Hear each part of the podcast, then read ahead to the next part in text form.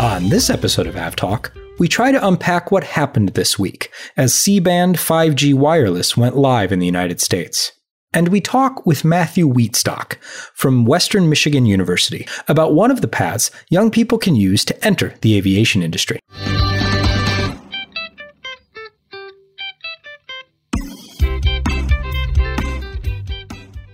Hello and welcome to episode 147 of AvTalk. I am Ian Petchenik here, as always, with Jason Rabinowitz, and it's great to be recording the the last podcast of 2022. Oh wait, it's it's only been a day today. It feels like a year. oh, it's been a week. Th- yeah. This this week has been a long year. Yeah, you know that meme from uh, 30 Rock where where Lemon says, "Wow, what a week," right? And then then uh, the response is, Lemon, it's only Wednesday. That's today. Yep. That's today. That's today. It is only Wednesday. It's Wednesday, January 19th, and it is the first day of 5G C band deployment in the United States. And boy, what a day it has been. Wow. What fun, Jason. What fun. It has been so much fun. As someone who has levels of interest in both mobile phone technology and aviation. It has been the perfect blending of uh, nonsense on either side of the perfect spectrum. blending of nonsense. I, I've been thinking about you know we always talk about uh, our, our, friend John Ostrower's uh, saying there's always an aviation angle. This week I have been hoping that there is no aviation angle. You are going to be disappointed. I would I would just like something I would I would just like for once there for there to not be an aviation angle. Let's get into where do we even start?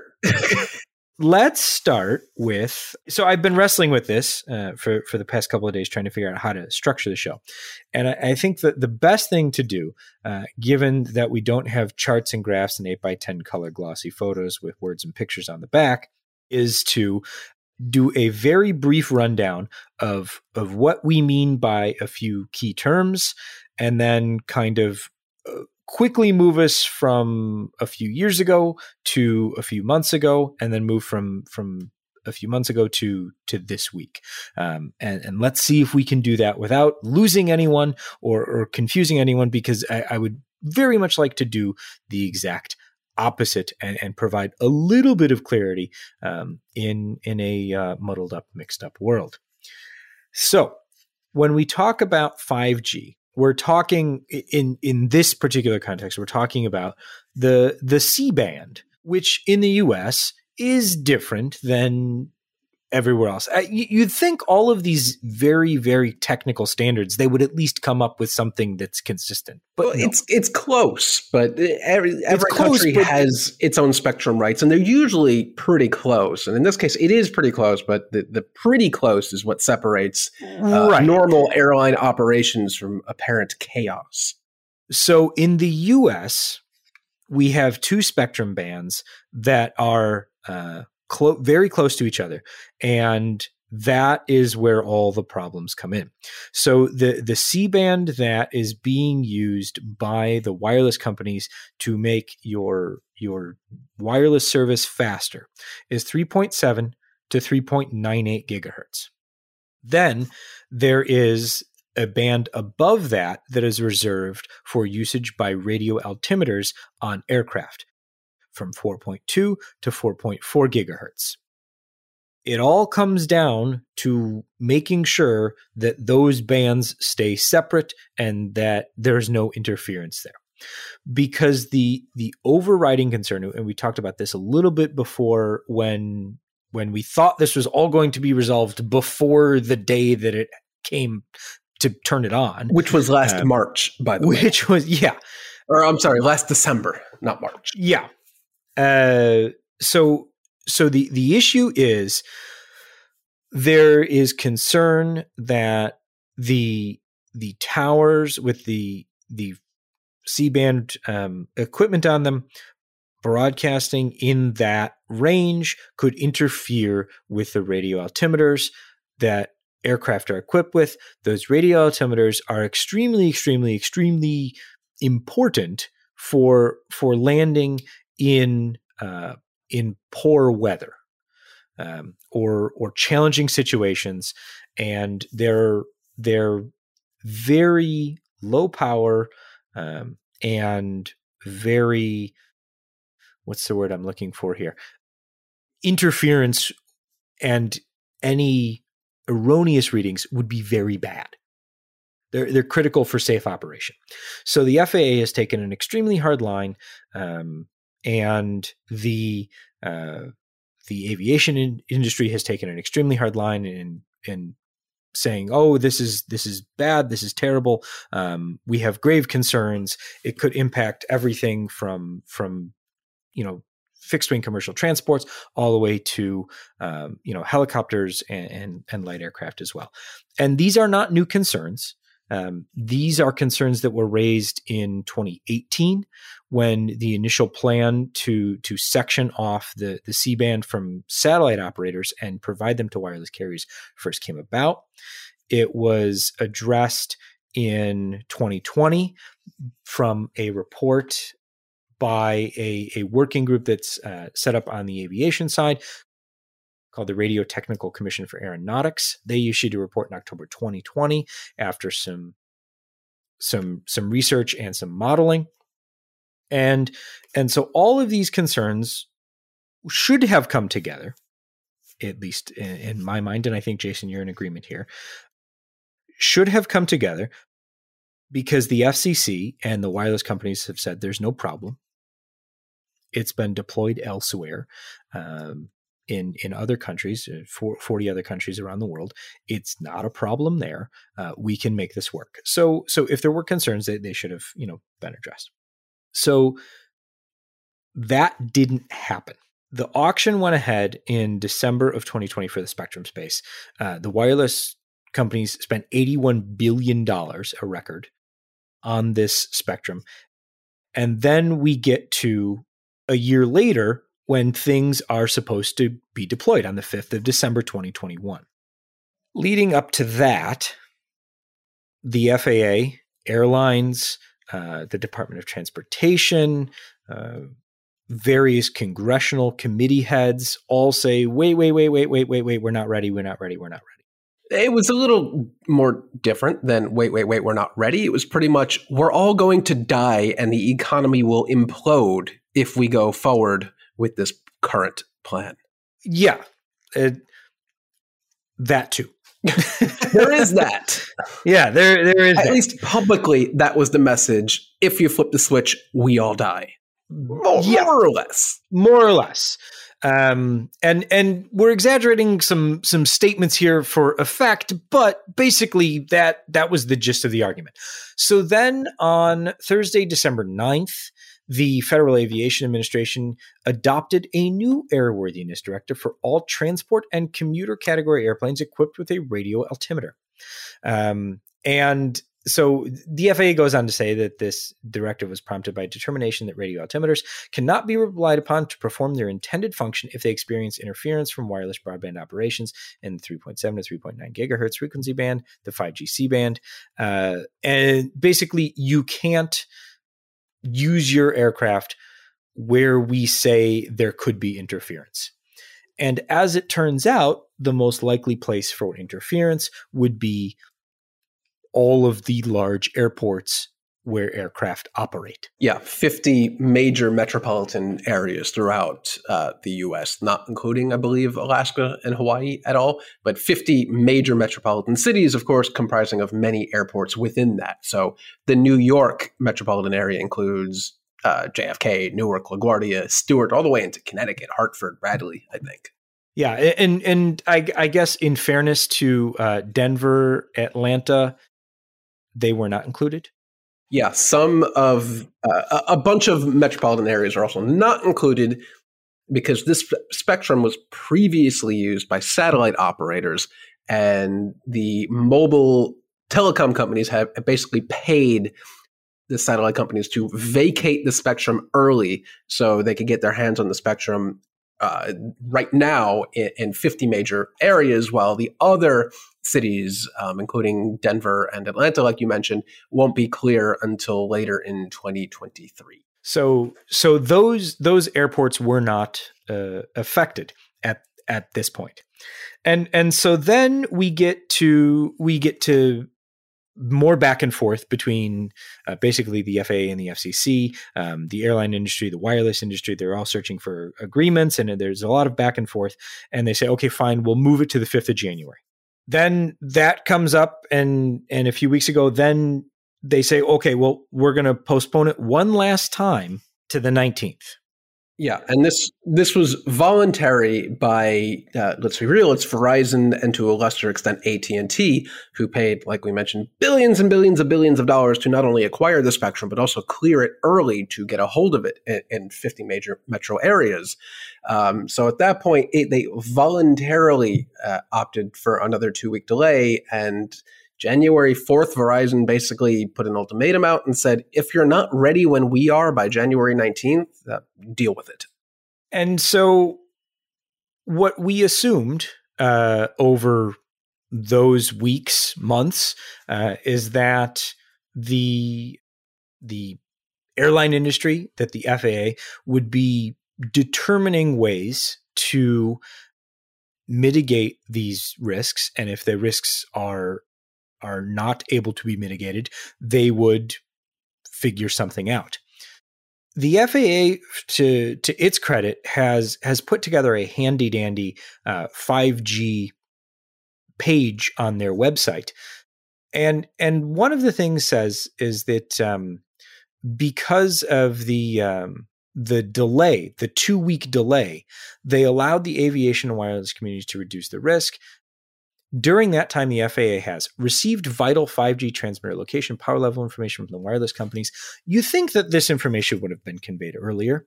Uh, facilitated data sharings between avionics manufacturers and wireless company. You think that would have been done earlier. Uh, determined that some GPS guided approaches may be used at certain airports. Why wasn't that determined earlier? I mean, n- none of this is surprise. There's no surprise here. This has been worked on for years. No, it, it's very clear that in utter complete lack of government oversight was to blame here between whether you want to divvy it up between the FAA and the FCC or apportion different calculations of blame here. The FAA and the FCC seem to have completely shirked their responsibilities and really didn't start their work in earnest until the last week or two, it feels like. I, and and t- to be fair, there has been a lot of back and forth between the FAA and the FCC and, and industry stakeholders over the past couple years, but it doesn't seem to have gone anywhere in order to say, okay, we understand the risks for these particular radio altimeters. Uh, if you've got one, you've got. We could we could have said this a, a year ago. Um, you've got a year to to to replace it to to fix it. Yeah, yeah. I, I, especially don't understand the part about they they were waiting or they couldn't get their hands on information from the carriers about, I guess, uh, C band site locations and stuff like that. It, it doesn't matter in in places like New York City. Just imagine that they're located every block and then the power limits aren't those set by the FCC, like the maximum transmitting power, the wattage. That should all be defined by the FCC. I, I don't see why the locations of the sites matter, but then again, we are uh, not experts in this field. No, no. It, the, the this discussion is not certainly not a technical discussion of of any kind. Um, we we briefly talked, Jason and I briefly talked about getting technical experts on here, but the the problem is is that any techn- technical expert that, that we talk to um, is very steadfast in their regard that the other side is incorrect. Um, yeah, yeah. We we found it very difficult to find someone who who who would kind of give a not it's just the other guy's fault um, stance on things. So so what ended up happening is that yesterday airlines started canceling flights. Well, before that, uh, the there was an agreement made that the wireless carriers would uh, implement like a two mile buffer zone around airports within these areas, basically, so that they wouldn't turn on C band cell sites within an undefined two mile radius rectangle square or something around airports. We're, we're still pretty unclear on Cone. that. They've said radius, but then I've heard people have seen maps where it's a rectangle and rectangles aren't a radius, but whatever. Um, so there was an agreement made, I think, a couple weeks ago, saying that they won't, or maybe maybe last week actually, that they will simply not turn on C-band sites within some critical distance within range of an airport. And so the the NOTAMs that were were issued by the FAA per airport listed what procedures were unavailable given the the restrictions, and those were um, not aircraft specific. Then there were some aircraft specific uh, bulletins issued by by Boeing that specifically address the the the triple seven and so that led to yesterday, uh, because um, the FAA hadn't approved an alternative method of compliance to to keep those aircraft being able to operate um, low visibility approaches where 5G is present. They certain airlines decided that they needed to cancel flights because they didn't want to risk whatever they wanted. They didn't want to risk whatever it was, uh, whether getting stuck there or not being able to land at a particular airport, being turned away from a particular airport, having to divert if the weather had gone uh, not the way they wanted it to. I had heard that Boeing went as far as contacting these airlines and saying, "Don't even attempt it. Just don't fly the triple seven to airports with potential C-band interference." And it yeah, so, like a so lot of airlines was, took that warning very quickly that was one of the things that that was one of the things that that John Ostrower was reporting on. Um, Boeing issued a, a multi-operator memo uh, to to triple seven operators saying until there is a alternative method of compliance, don't operate a triple seven to an airport with 5G C band active that led to some rather wild moments, hours, a couple of hours where uh, some major international airlines flying to the US very suddenly said, uh, you know what, we don't even need to fly to the US. We're just going to cancel flights. So, very quickly, uh, ANA and JAL in Japan very quickly said, uh, we're canceling our, our, all of our flights to the US for some period of time.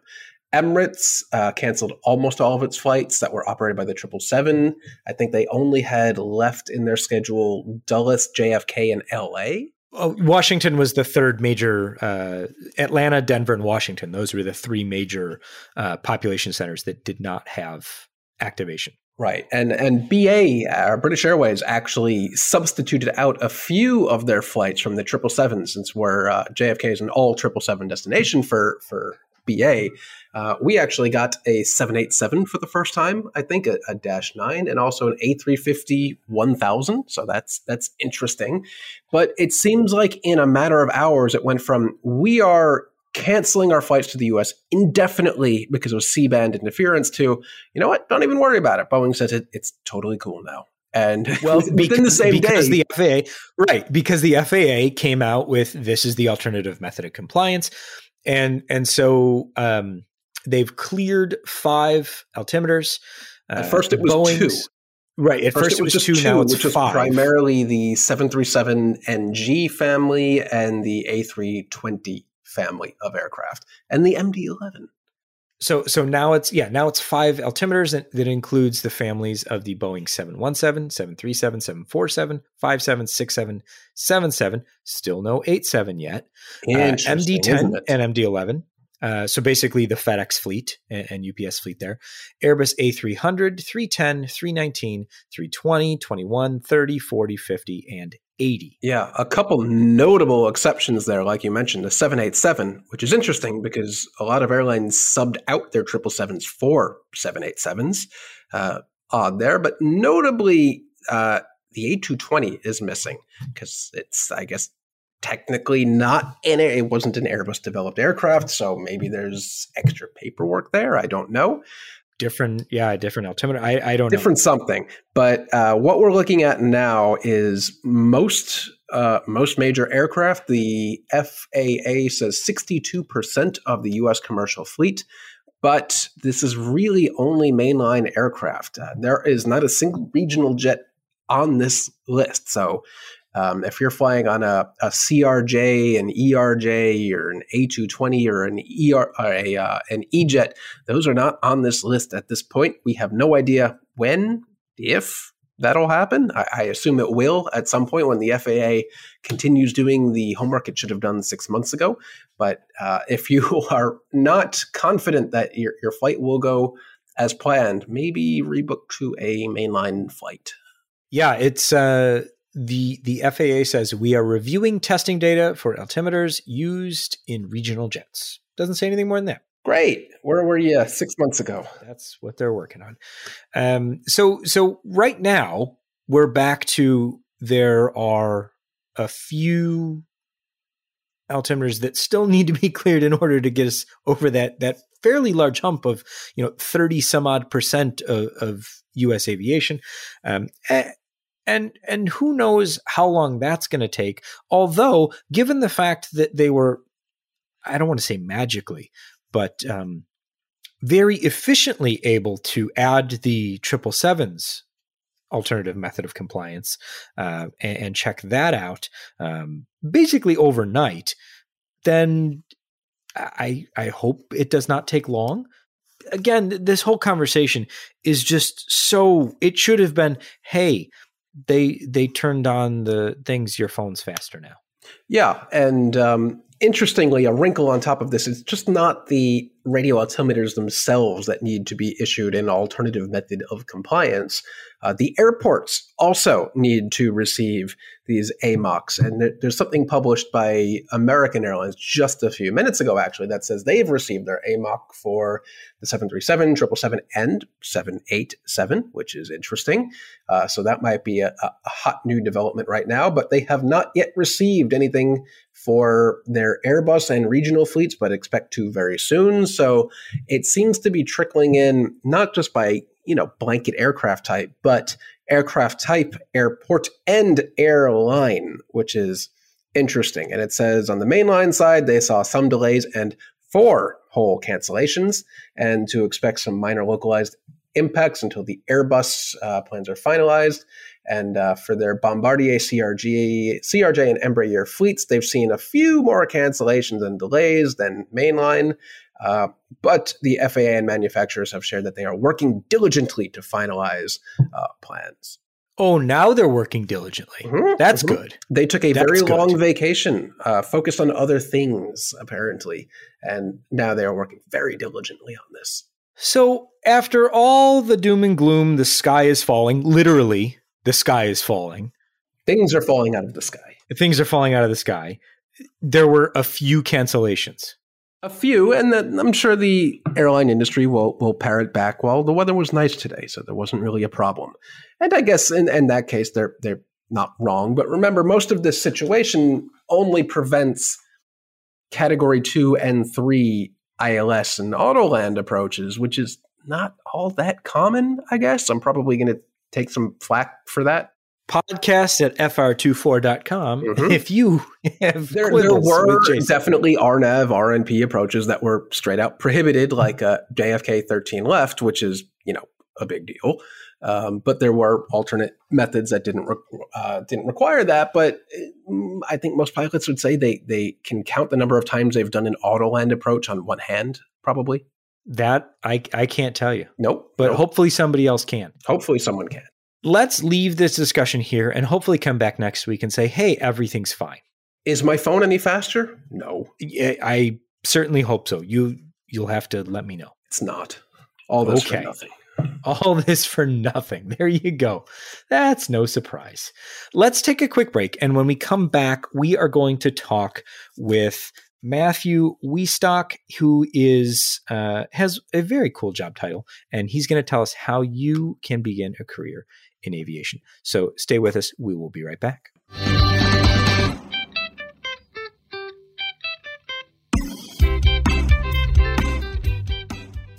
Welcome back, and we are now joined by Matthew Wheatstock, who is an aviation ambassador from Western Michigan University, which is we've had some pretty cool job titles. It's the best title we've ever introduced on this show. It's the best title we've ever had. Uh, Matthew, thank you so much for joining us to talk about uh, uh, getting started in the aviation industry. Yeah, definitely. I'm glad to be here. So, a- as an aviation ambassador at, at Western Michigan, what what exactly do you do? Really, what I do is I coordinate the recruitment and outreach with the College of Aviation, going out and trying to get people who are interested in the f- field of aviation and just seeing, like, hey, do you want to go and study this? You want to make this your full time career? We can help you get there and all the next steps involved with that. And so, we're not just talking about becoming a pilot here, right? Right. Um, so we really kind of focus on three different aspects. We do have the pilot side of things, that's our flight science degree. Then we've also got more of the manage and operations. Um, and then we've also got our technical operations. So that's more of the manufacturing and maintenance process. So, what track are, are, you on? So, I'm a dual major in the management operations program and the flight science program. So, we do have people who double major actually between all three of the programs. Um, so, it's not uncommon to see someone like me who is a flight science and management major or a technical operations and flight science major. That is so much cooler than whatever it is I was doing in college. so, so what is the idea about um, because we've heard we've heard about you know the the pilot shortage um, most recently and and most acutely the regional pilot shortage, um, and we've heard about a lot of airlines trying to ramp up not just their their their pilot corps but also uh, you know staff up and down the line, including people like dispatchers and um, you know maintenance personnel and, and things like that. So so what what's kind of the the benefit uh, to to going the route that that you're in as far as starting at a university and going from there? Well, first and foremost, the thing that you want to get at the end of a college education is, of course, the degree. And while, especially in aviation, that's not always required, I think Delta recently announced that they're no longer requiring a degree for their pilots. It is definitely still highly preferred um, it's a great step in the door as well. We do a lot of different networking opportunities as students with airlines and corporate aviation outfits that come in. They talk to our students and just try to actually get us to sign up for something while we're still here. Um, plus, if you come here for the flight science program, there is the added benefit of being a Part 141 school, which means that if we go through and do all of our training here, we complete our degree, we actually get a full 500 hour reduction in what we need to get our airline transport pilot's license to go fly for one of those airlines.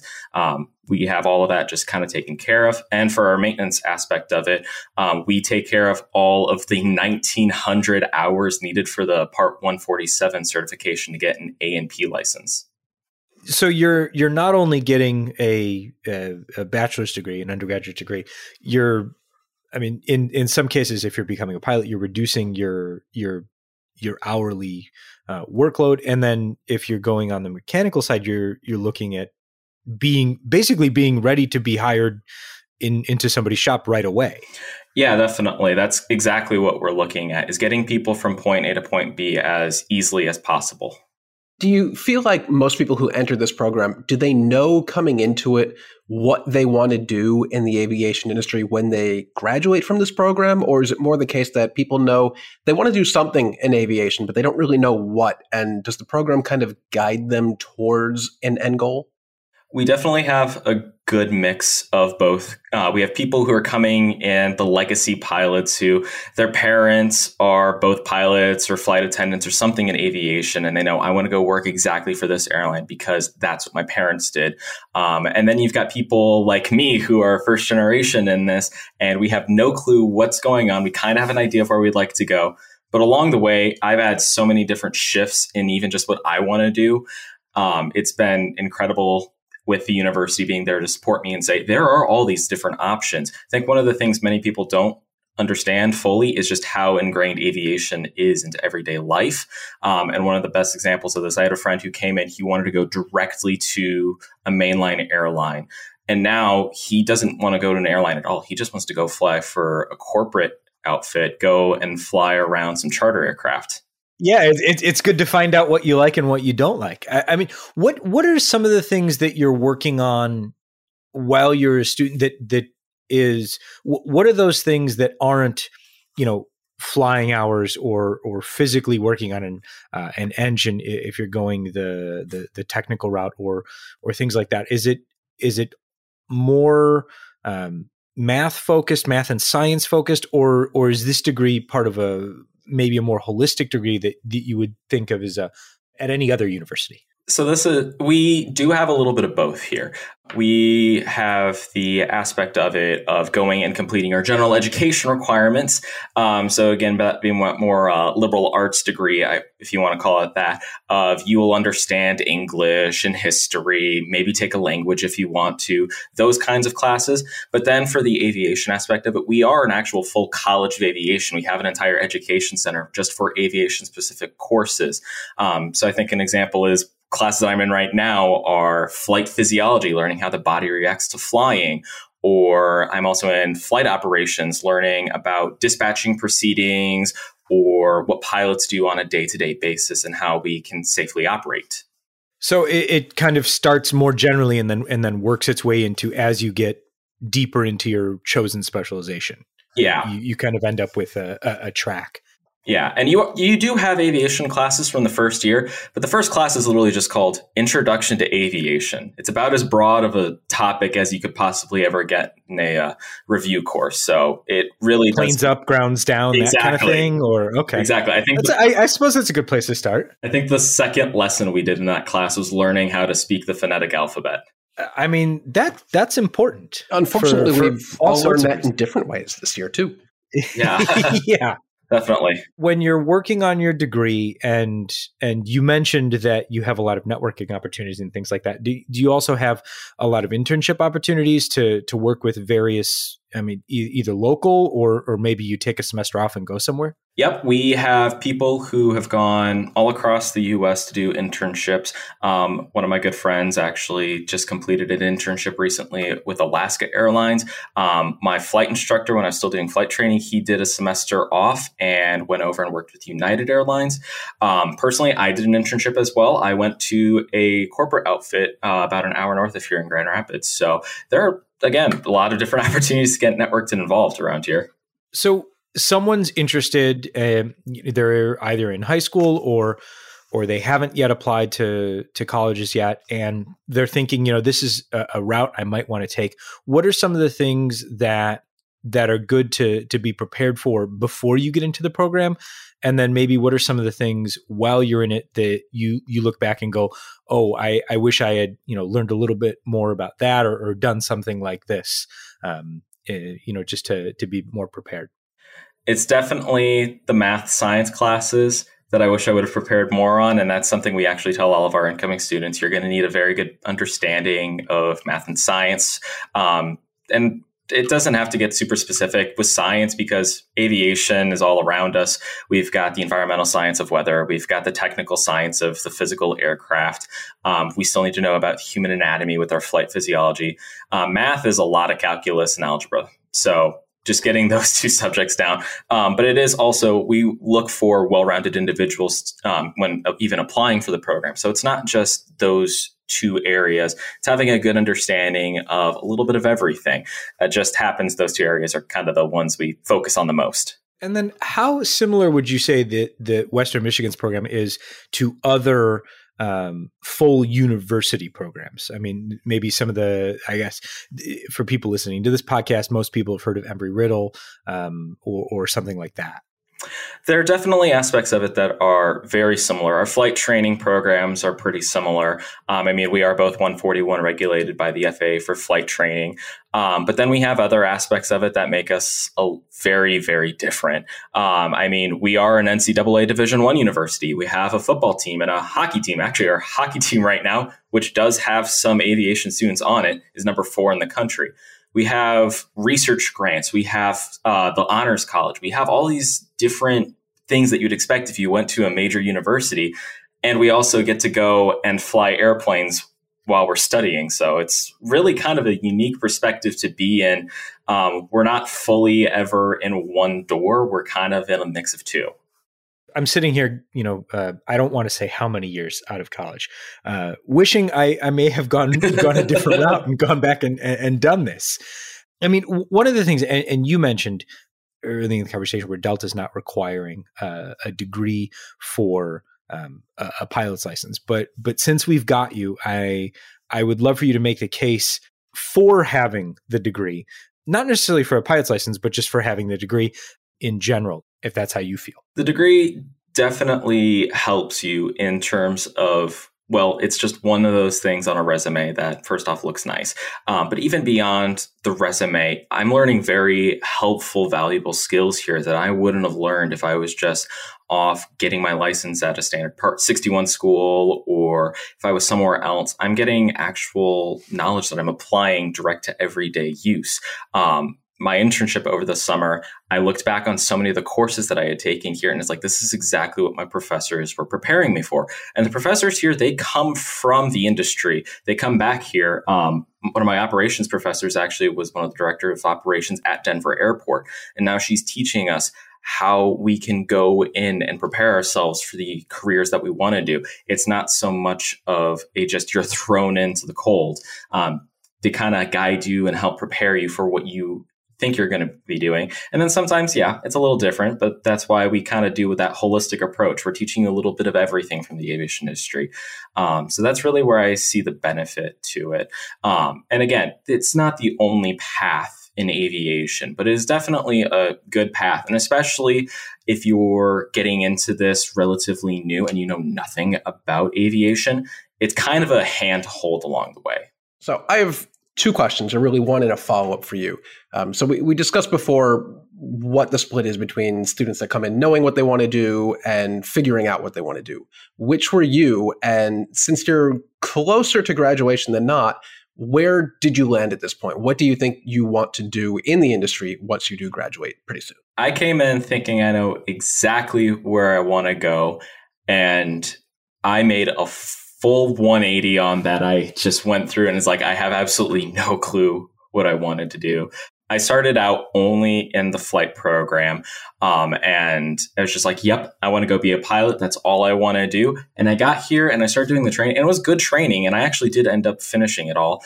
But I got through it and I realized, you know, the pilot stuff is fun, but there's a lot more going on than I realize here. And the operations aspect of it really appealed to me. So now I think I want to go more into uh, the dispatching or the flight planning and flight operations side of things.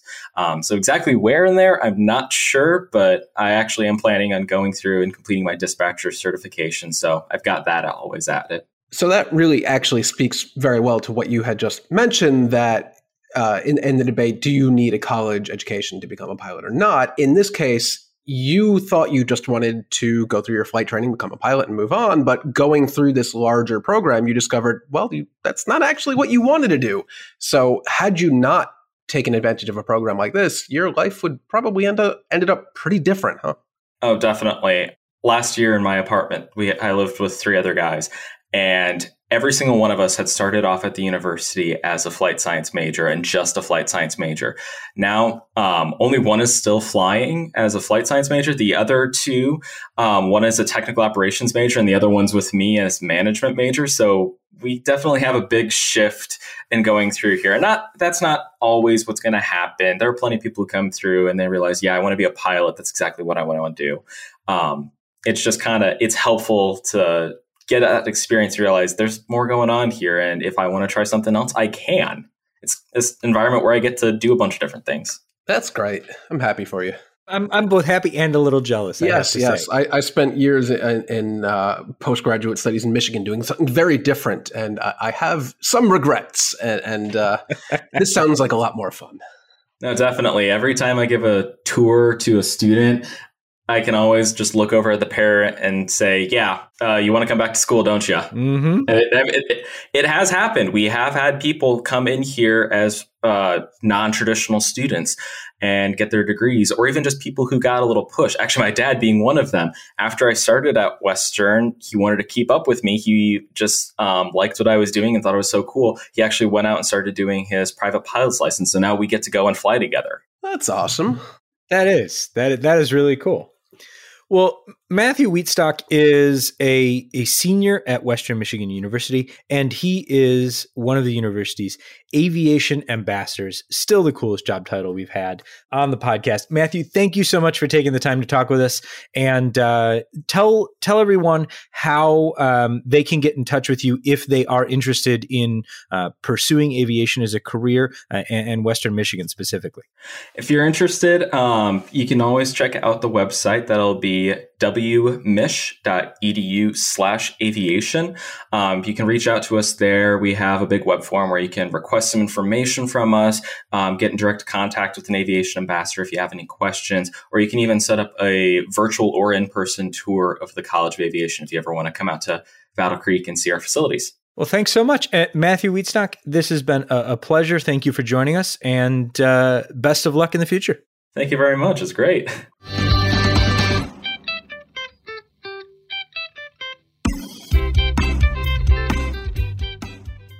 welcome back. And now it is our turn to run through much of the rest of the week. And it was a busy week outside of all of that. Yeah, lots of little things happened. And one very, very, very, very, very large thing happened. So so let's start there. The volcano in in Tonga erupted, a massive, massive eruption. And one of those uh, see it from from space er- eruptions and and it looked impressive from space was how big it was.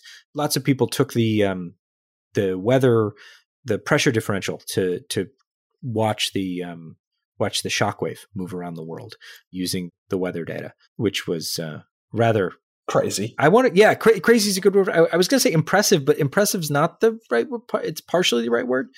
Fascinating, I, I think, is one of them. What happened this week is that um, they they sent uh, survey flights uh, from Australia and New Zealand to try and understand the the state of things there to see if they can start bringing supplies in to, to help everyone. And the the runway was covered in a, a thick layer of ash, and it took a week to clear because they cleared it by hand. Huh. Which is absolutely incredible, uh, an incredible amount of work to clear a a runway of I don't know how much ash, how thick it was, but but any amount uh, by hand. Uh, just an incredible amount of work. But that that work has been done. Uh, so it sounds like uh, C-130s from Australia are going to start landing soon with uh, with relief supplies. And even in Antarctica, they have heavy equipment to clear the runway. Uh, so this is yeah. the scenes and, and the video and the, the satellite imagery and the I wouldn't call it minor tsunamis, but the, the tsunamis that happened all over the world were, was just incredible to watch. And there wasn't any real impact on aviation since, since there's not much going on in that section of the world, except for, you know, the area around the volcano itself. But uh, what a sight. Yeah. I mean, just some truly, you know, jaw dropping pictures and, and, video from from all around the world. I mean that that's the thing. It, it impacted you know the every everywhere. California chile yeah. new zealand everywhere. Two weeks ago uh, when we had Jon Ostrower on we talked about the disturbing incident on takeoff for an emirates uh, 777 and then just a few weeks after that so so last week late last week and Emirates two Emirates triple sevens had a, a runway incursion. One was crossing uh, the runway the other was departing uh, or at least it that's what it did. It wasn't supposed to depart yet uh, and it had a rejected takeoff. It got up um, close to 120 knots over the ground before rejecting the takeoff. Both flights were not i mean they were much closer than they should have been, uh, but they they were not uh, in danger of coming into contact with each other because thankfully the the one flight uh, stopped before that happened and they moved the other flight moved uh, uh, the other triple seven moved across the runway. Uh, but that one is that one we know for sure is under investigation by the authorities in dubai. Yeah a lot of interesting things happening at dubai recently interesting things happening in the US or, or soon to be happening in the US. We have uh, Norse Atlantic Airways getting its AOC, and they're going to start flights later this year. Uh, beginning to three initial destinations one in New York, uh, Jason's favorite airport, one in Florida, and one in California. And I know which airports they are now. It is uh, New York Stewart. Uh, you may remember them from when Norwegian, the predecessor of Norse, I guess. I don't, I don't know what you want to call it, ancestor, uh, operated 737 sure. Maxes transatlantic for like five minutes. Uh, Fort Lauderdale down in South Florida, and also Ontario in the greater Los Angeles area. So it's a bit different than Norwegian, where they, they just flew in hot to the major airports, JFK and and and the like. Uh, this time they will be, except for Fort Lauderdale, which I guess is the secondary airport from Miami. Uh, they'll be on the fringes of these major metro cities. So Newburgh instead of JFK and Ontario instead of LAX, which is disappointing because Newburgh's really, really far away from New York City. Yes, but people that book the tickets will sue New York on the ticket and yes. say, eh, it's okay. They'll book a flight to New York ish. ish. Uh, the FAA has is revising how it approaches pilot training standards.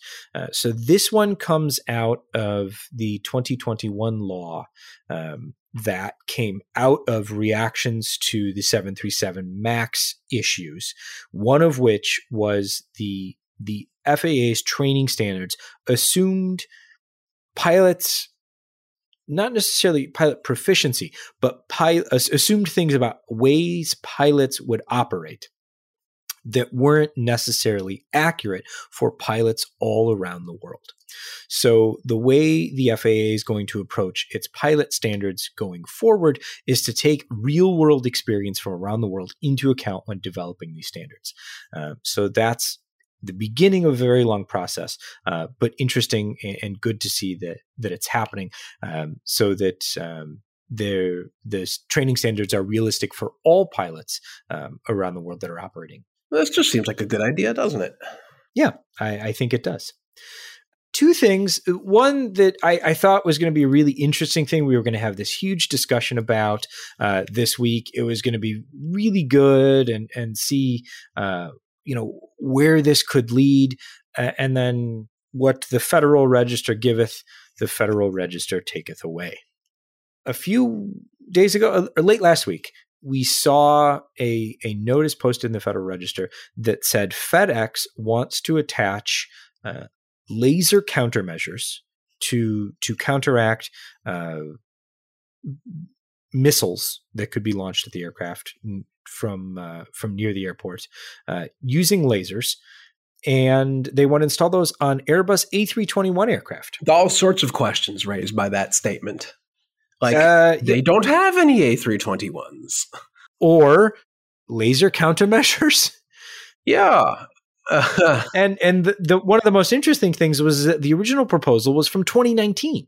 Yeah, so this has been lurking around for a while, and I guess no one noticed it. But I guess FedEx must be flying into some pretty hot destinations to require this. I'm not personally aware of any issues that FedEx has encountered with uh, potential threats to their aircraft from the ground.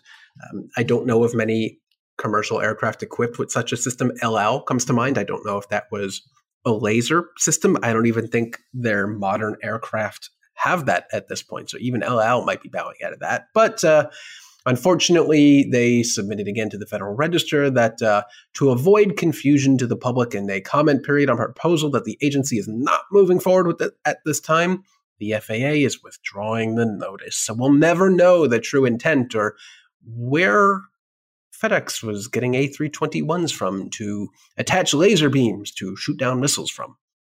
Yeah, I mean, th- this was a, a, a, fun one to to kind of kick around last week, uh, but uh, no, they they were just just kidding. Uh, but the the FAA does say that this requires further study, so hopefully there will be some some further study in, involved, and that'll be interesting.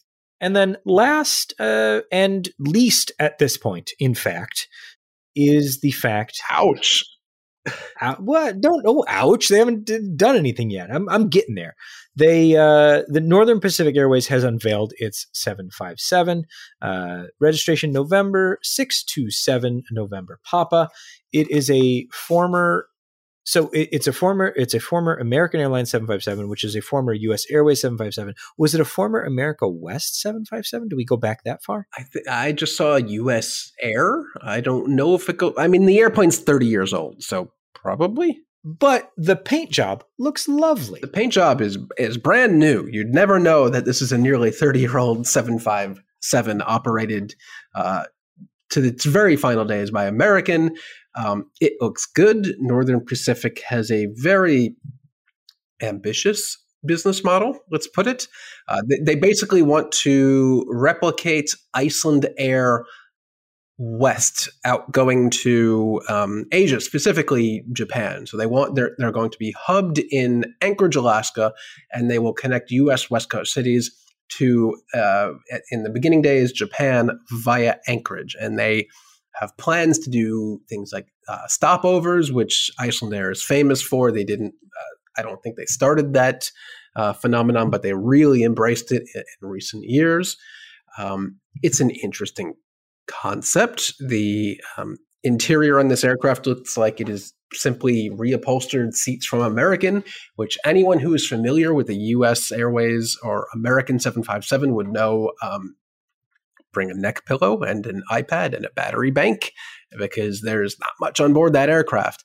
Um, I have heard, I've seen reports that they are looking to acquire uh, the formerly United PS 757s that were um, retired unceremoniously at the beginning of COVID in 2020, which would be a whole different ballgame. Actually, it would be completely different engines, even, which is a interesting, interesting yeah. twist. But it is it's not a new idea. They want to exactly replicate uh, Icelandair and do it out to Japan. I'm interested to see where it goes. It's not really going to help me out here on the East Coast, but it's it's an idea.